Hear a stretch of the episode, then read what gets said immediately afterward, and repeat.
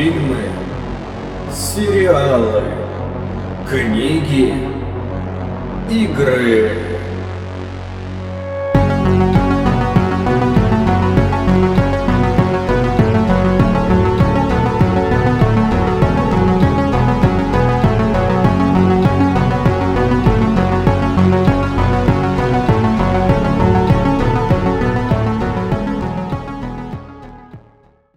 Я приветствую вас, дорогие друзья. С вами я, Фантастик Артём.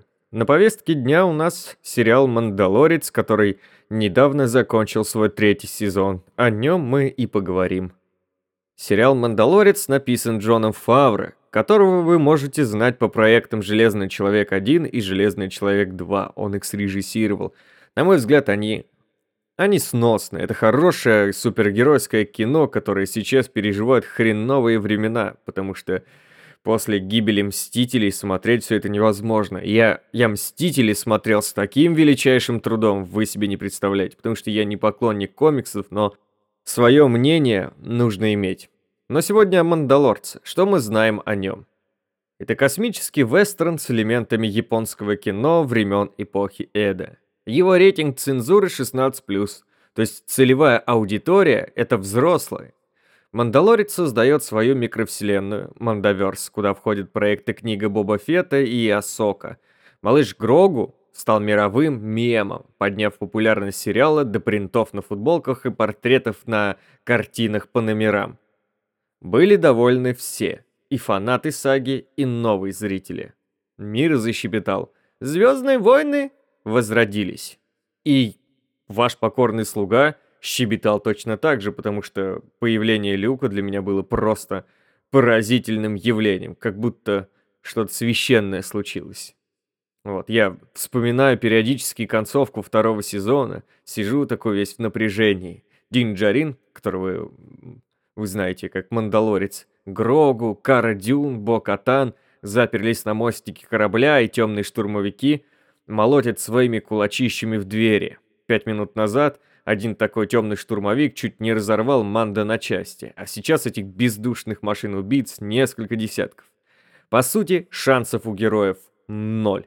И тут за окошком пролетает знакомый X-Wing. Кто же это спешит на помощь? Силуэт в лифте, правая рука в черной перчатке, загорается световой меч зеленого цвета, и тут я чувствую, что мне хочется вскрикнуть «Это же Люк!» И это и вправду он. Уже матерый Люк начинает крошить световым мечом и силы темных штурмовиков.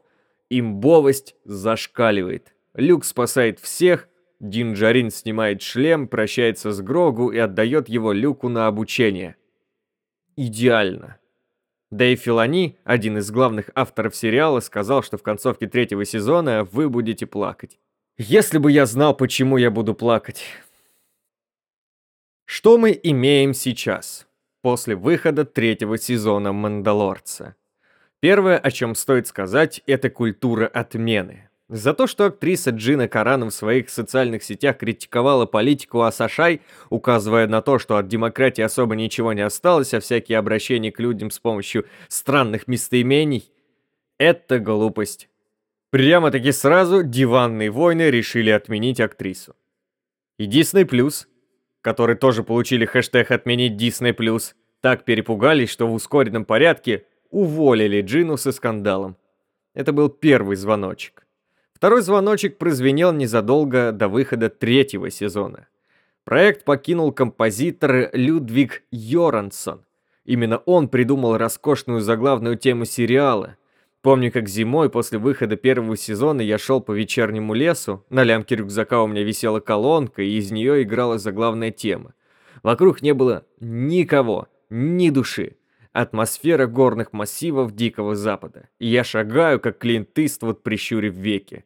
Честно, я очень насладился этим моментом, погрузившись в него словно ребенок в игру. Кстати, Людвиг Йорнсен значится композитором в новом фильме Нолана «Опенгеймер». Это мы ждем. А вот то, что Людвиг Йорнсен покинул Мандалорц, это прям для меня был очень громкий колокол. Кстати, для Бобы Фетта Людвиг Йорнсен тоже написал заглавную тему, и она тоже великолепна. И переходим к третьему звоночку. Он, правда, прозвонил уже во время третьего сезона, но это не важно. Педро Паскаль не присутствовал на съемках финального эпизода, выбрав съемки сериала «Одни из нас». Кстати, отличный сериал, на мой взгляд, обязателен к просмотру и тем, кто играл в игру, и тем, кто в нее не играл. Можно поспорить, что лучше, сериал или игра, это как минимум стоит того. А теперь ответьте, как главный актер на одном из флагманских сериалов вселенной Звездных войн мог отсутствовать на съемках последнего эпизода. Ладно, его не было в книге Боба Фетта, вот где он тоже сыграл как бы половину всего происходящего по важности. Но главный герой главного сериала отсутствует на съемках. По-моему, это крысы, бегущие из корабля. Но, может быть, конечно, я придаю смысл тому, чему смысл не нужно придавать. Давайте-ка рассматривать третий сезон чуть-чуть детальней. Мандалорец, он же Динджарин, это некогда могучий воин, дававший отпор не одному десятку грозных соперников. Просто раскис. Решил всем помогать, приговаривая при этом «Ты молодец!» Я не шучу, именно так он всем и говорит в последнем эпизоде. Весь сезон Динджарин отхватывает звездячек от рандомных злодеев – Яркий пример.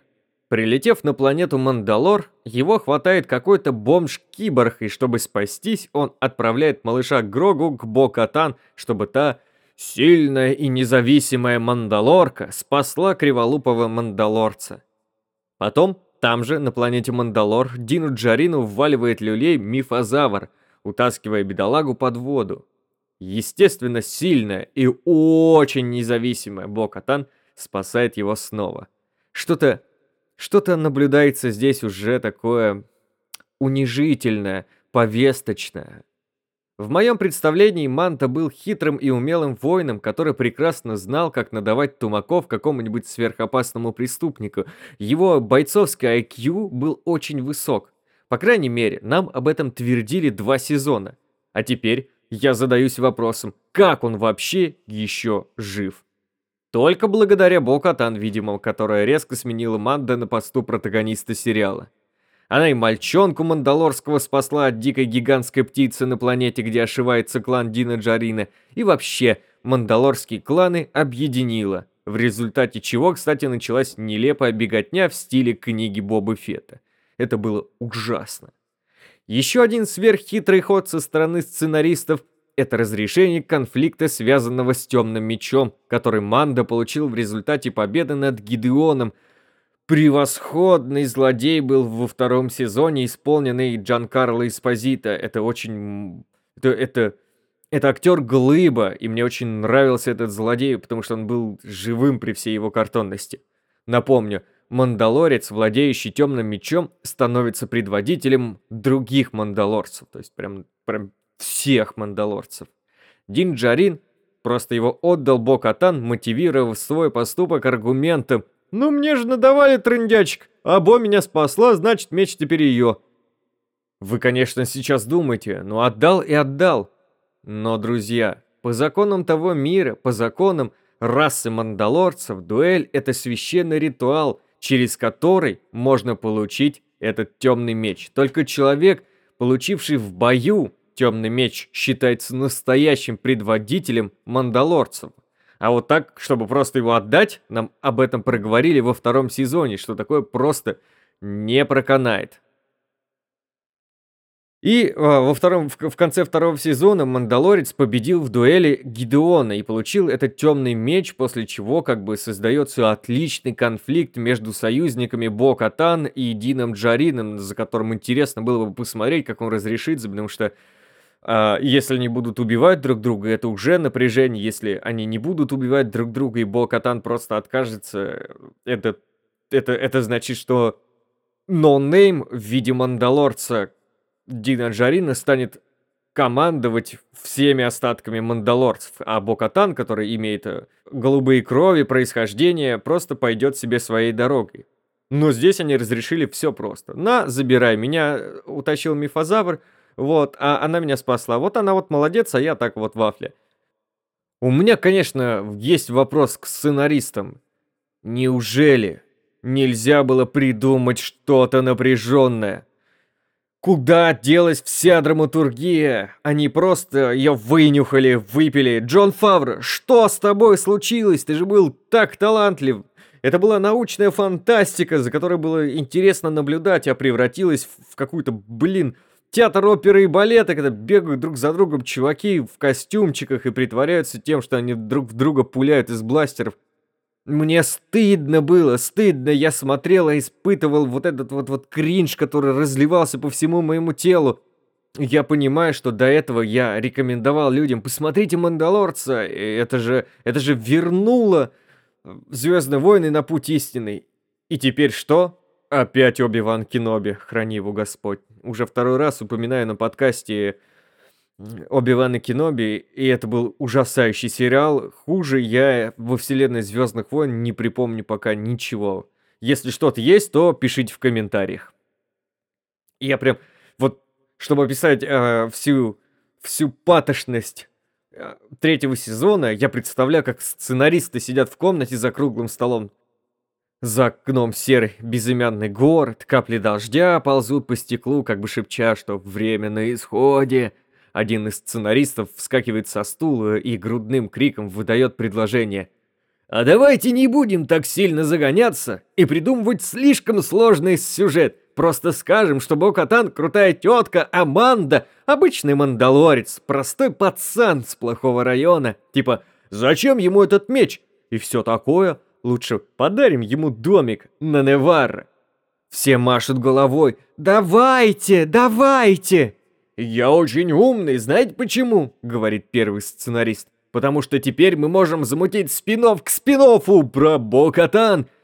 Честно, друзья, я думаю, что они правда сделают спинов к спинофу к спинофу, потом будет спинов про какого-нибудь э, Грифа Карга, который сидит на Неваре, просто э, заведует городочком. Почему бы нам не узнать про его жизнь? Но, спросите вы, может в сериале есть дополнительные линии, которые смотреть куда интереснее, чем основную? А я скажу, они есть. Но как бы они особо не нужны. В третьей серии мы почти весь хронометраж наблюдаем, как доктор Першинг, ученый-клонолог, ищет свое предназначение в жизни после потери работы и пленения Гидеона. Он и на него работал. Еще раз отмечу, Джан Карло Эспозито потрясающий актер. Жаль, что и его героя тоже превратили в какого-то не очень умного злодея, абсолютно шаблонного. И что вы думаете? Вы думаете, что доктор Першинг на что-то радикально повлияет в сценарии? Нет! Он просто сольется, он куда-то денется, что ты даже во время просмотра на это внимание не обращаешь. Из-за непроходимой тупости сценария невозможно выделить сильные стороны третьего сезона. А может их и вовсе уже нет, потому что для себя я их не нашел. На сериал «Дня», на мой взгляд, не тянет. Если вы любите «Звездные войны» и планируете смотреть все сезоны «Мандалорца», то я вам сочувствую, вы переживете то, что пережил я. Теперь у меня вся надежда на Андор. Отличный научно-фантастический сериал во вселенной Звездных войн. Он, как и Мандалорец, имеет рейтинг 60+, только в отличие от Мандалорца, он сейчас, вот в данный момент, после выхода первого сезона, действительно имеет рейтинг 16+, потому что это триллер, это научно-фантастический триллер, там есть взрослые философские размышления о свободе, ну и красивый снятый экшон, кстати. Отличный набор актеров. Диего Луна, Стеллан Скарсгард, Энди Серкис. Потрясающе играют. В общем и целом, подход к съемкам сериала «Андор» мне очень по душе. А, если хотите пример, то съемочная команда ходила в горы, чтобы снять одну сцену. А еще построили дом из остатков звездолетов, там, где жила приемная мать главного героя Диего Луны. Я очень надеюсь, что Андор не превратится в детские побегушки по типу третьего сезона Мандалорца, книги Бобы Фетта или Оби-Вана Кеноби. Очень надеюсь всем сердцем. Что ж, с вами был Фантастик Артем, вот мы немного рассудили. Свое мнение я призываю вас писать в комментариях. Это поможет продвижению этого подкаста. Мы с вами пообщаемся. В общем, это со всех сторон охренительно круто. Да пребудет с вами терпение, друзья! Всем добра!